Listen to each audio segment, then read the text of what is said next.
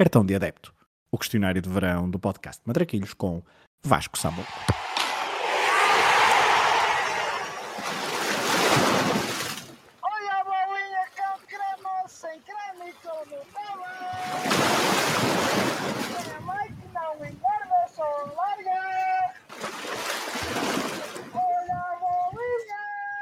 Qual o jogo que gostavas de ter visto no estádio?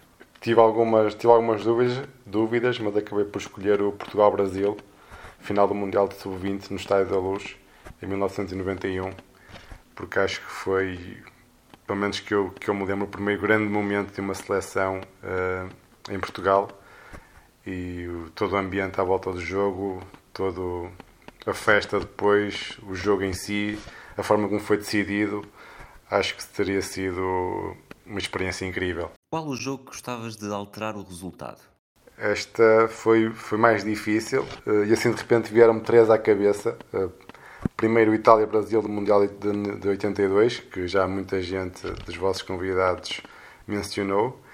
Depois o São Paulo-Newells, a final da Libertadores de 1992, o duelo entre Tela Santana e Marcelo Bielsa, que, que foi ganho pelo, pelo brasileiro e que eu preferia que tivesse sido ganho pelo, pelo Bielsa.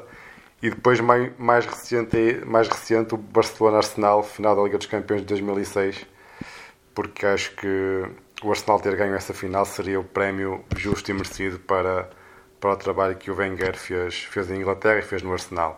Qual é o golo que gostarias de ter marcado? Por razões diferentes, eh, o gol do, do Van Basten à União Soviética, por ser talvez um dos, um dos melhores golos, golos de sempre, Eh, e depois o de Solskjaer na final da Liga dos Campeões de 1999, que dá a vitória ao Manchester United sobre, sobre o Bayern de Munique.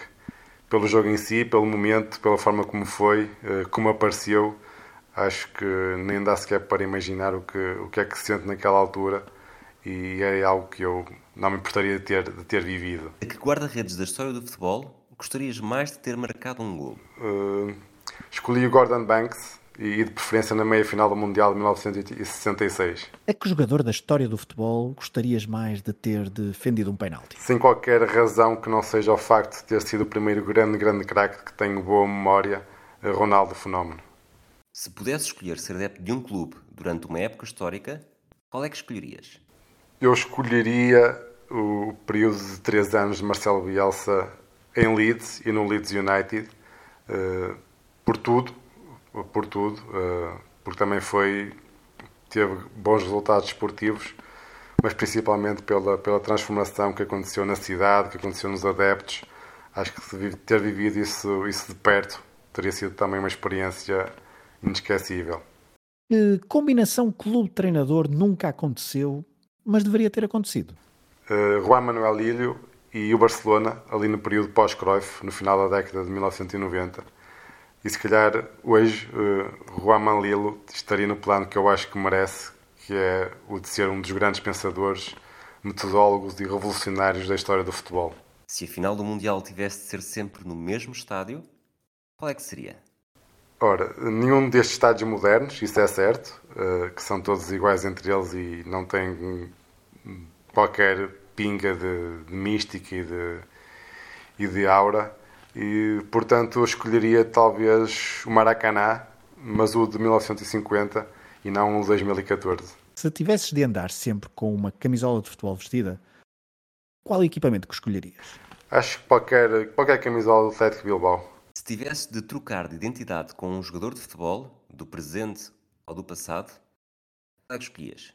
Uh, Sócrates, o jogador, o jogador brasileiro, médico e filósofo e, e uma das mentes mais brilhantes do, do futebol.